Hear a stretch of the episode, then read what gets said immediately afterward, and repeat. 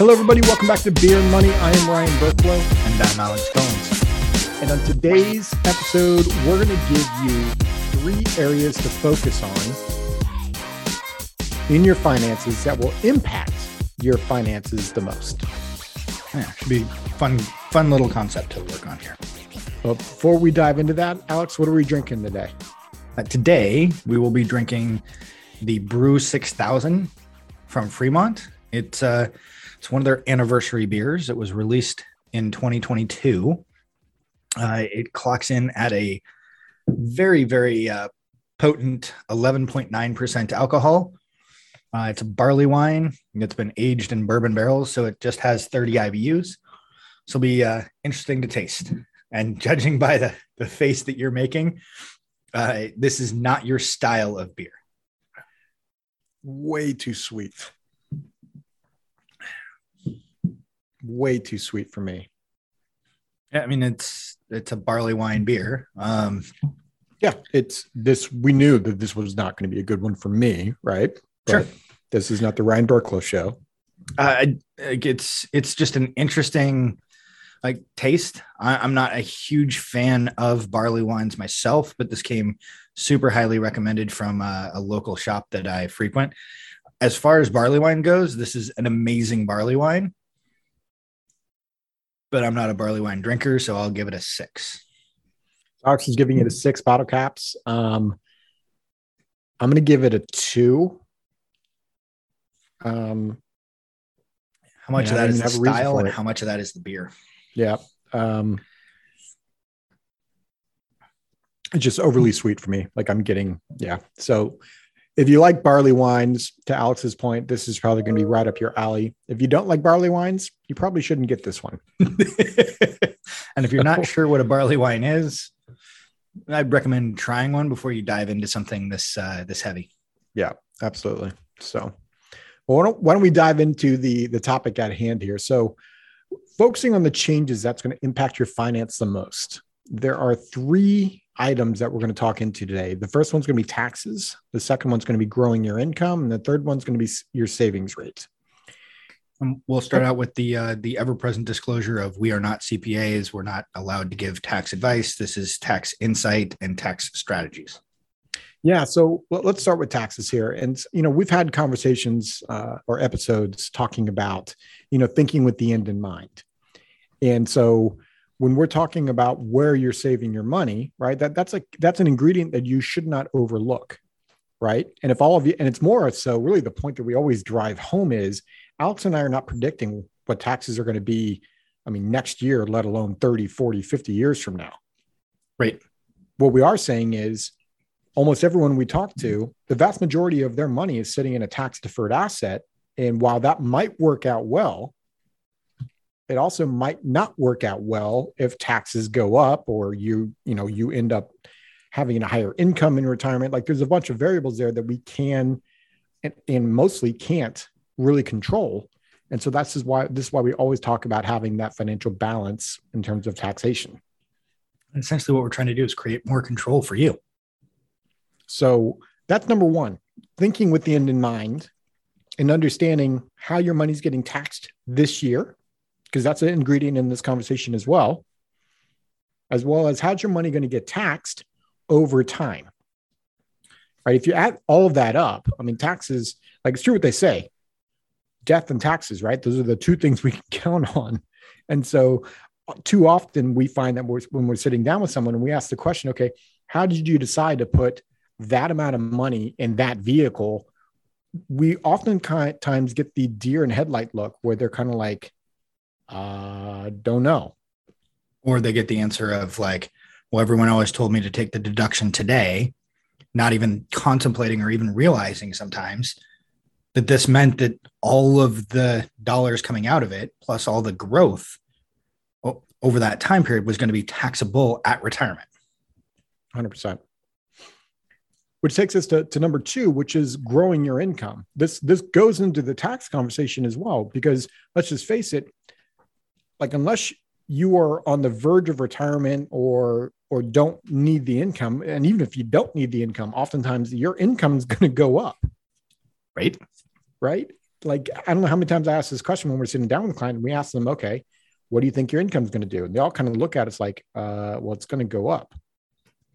right. If no one ever says my income is going to go down unless they're on the verge of retirement or they're in a ridiculously volatile industry. Correct. Correct.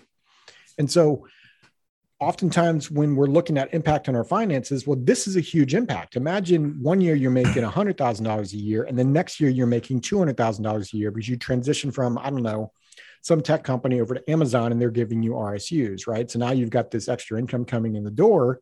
Okay. Now you've got $100,000 that you weren't used to having come in the door. How much of that is going to go into lifestyle and how much of that are you going to be able to save? Well, and like we can complicate it one step further by saying, like, okay, sometimes you're not necessarily going to have control or knowledge around like what that that tax hit's going to look like. If Amazon spikes up or spikes down, like now the RSU just had a significantly different tax impact when it vested as opposed to like what you thought it would be. And so this is one of the things that a lot of our tech clients are really struggling with is like, okay, how do we measure, how do we manage the income that's coming in through any of the equity style structures, whether it's an RSU or grant or an ESOP or an ESPP, like any of those types of structures. Like, okay, hey, we've got a whole host of different ways that we can participate in the equity of our company. How does that affect us from a tax standpoint? Yeah. So when, when you, and how much of that do you get to keep, right? Like you and I have conversations all the time around lifestyle creep. And it's amazing. Like one of the common questions we also ask our clients is, okay, 10 years ago, what was your income? Right. And oftentimes we get this like they're making 300,000 now. 10 years ago, they were making 100,000. Right. Right. And, and, and then we, and we ask the question really to have it sink in like, okay, so your lifestyle right now is $250,000 a year, you're saving 50 grand. So you're saving 20% of your income. But here's something to think about. You were making $100,000, right? So think about how much lifestyle's crept in. Now, obviously, it may not be all lifestyle from the standpoint of like splurging, right? Right. Kids come into play, right? House. And they're not cheap. Yeah. Buying a new home. So we understand that. We're not trying to say that, you know, this is all people going out and, and just spending their money and splurging on their money. But it is something it's important to take a step back and remember what we were making versus what we're making now for that reason. 100% and the one of the other things to think about is that we're I, i've talked to a ton of people when they first start making that jump from like a hundred thousand dollar income to like two hundred thousand dollar income or like they have one time rsus or grants or whatever else and they're like, oh, well, this is just going to be a one time thing. And that's true until it isn't. And like two or three years down the road, like we're having the conversation. They're like, oh, well, no, I need 10 grand to go take the vacation that I have been taking. Okay, got it. So that's now part of lifestyle, not a one time thing. And most of the time they're like, yep. Like, okay, cool. It does, it does, it, there's nothing good or bad around that. No, it's human nature.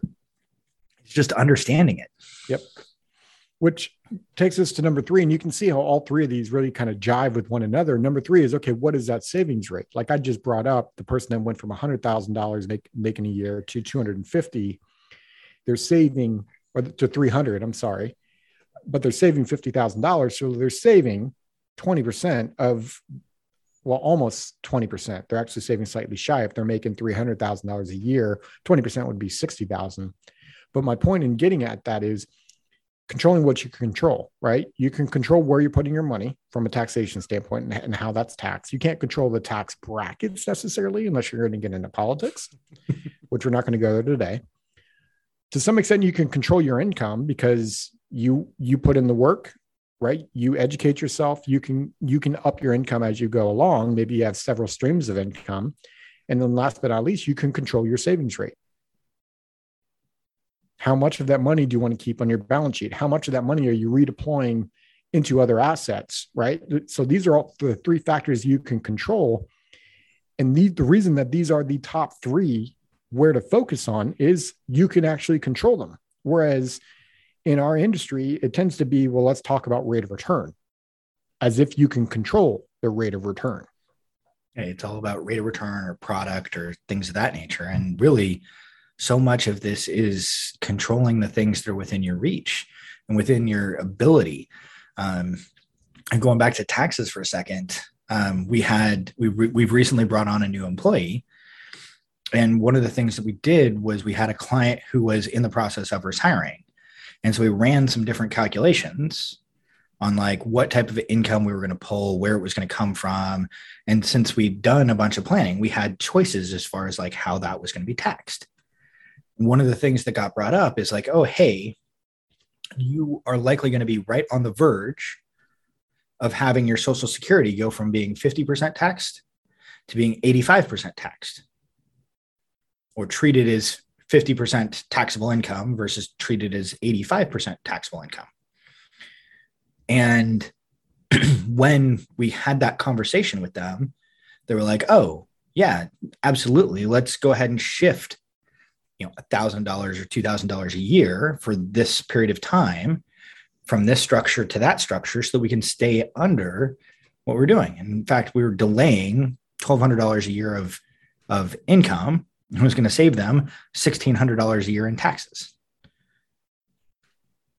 So they these actually, are the things, yeah, th- these are the, the flexibility items that you get when you take purposeful decisions as to where you're putting your money and how much of that money you're keeping. Yeah. So there's an example where not taking income created more than a 100% rate of return in their circumstances. So I think that's actually the perfect way to end today's episode is really like a real life example of how to control things for the short term and the long term, which takes us to the question of the day, Alex. Uh, our question today is what change will you focus on going forward? So head on over to beerandmoney.net and there's a spot for you to answer that question of the day. If you got any value out of this, feel free to share it with your friends, family, comrades at work. Right? The whole purpose of this podcast is have you think differently about your money so you can live the life that you want. We hope this episode was valuable for you. And as always, Alex, cheers. This podcast is for informational purposes only and is not to be construed as tax, legal, or investment advice. Although the information has been gathered from sources believed to be reliable, please note that individual situations can vary. Therefore, the information should be relied upon only when coordinated with individual professional advice. Guest speakers and their firms are not affiliated with or endorsed by Park Avenue Securities Guardian or Quantified Financial Partners, and opinions stated are their own. Guardian, its subsidiaries, agents, and employees do not provide tax, legal, or accounting advice. Consult your tax, legal, or accounting professional regarding your individual situation. All investments and investment strategies contain risk and may lose value. This material is intended for general public use. By providing this content, Park Avenue Securities LLC is not undertaking to provide investment advice or a recommendation for any specific individual or situation, or to otherwise act in a fiduciary capacity. Please contact a representative for guidance and information that is specific to your individual situation. Ryan and Alex are registered representatives and financial advisors of Park Avenue Securities LLC. OSJ 200 Market Street, Suite 1850, Portland, Oregon 97201. Phone number 503 221 1226. Securities products and advisory services offered through Park Avenue Securities member FINRA SIPC. Financial representatives of the Guardian Life Insurance Company of America, Guardian, New York, New York. Park Avenue Securities is a wholly owned subsidiary of Guardian. Quantified Financial Partners is not an affiliate or subsidiary of Park Avenue Securities or Guardian. Ryan Burklow, AR Insurance License number 153-19412. CA Insurance License number 0K24924. Alexander Collins, AR Insurance License number 7264699. CA Insurance License Number 0H24806. Pinpoint number 2022 139335. Expiration June 2024.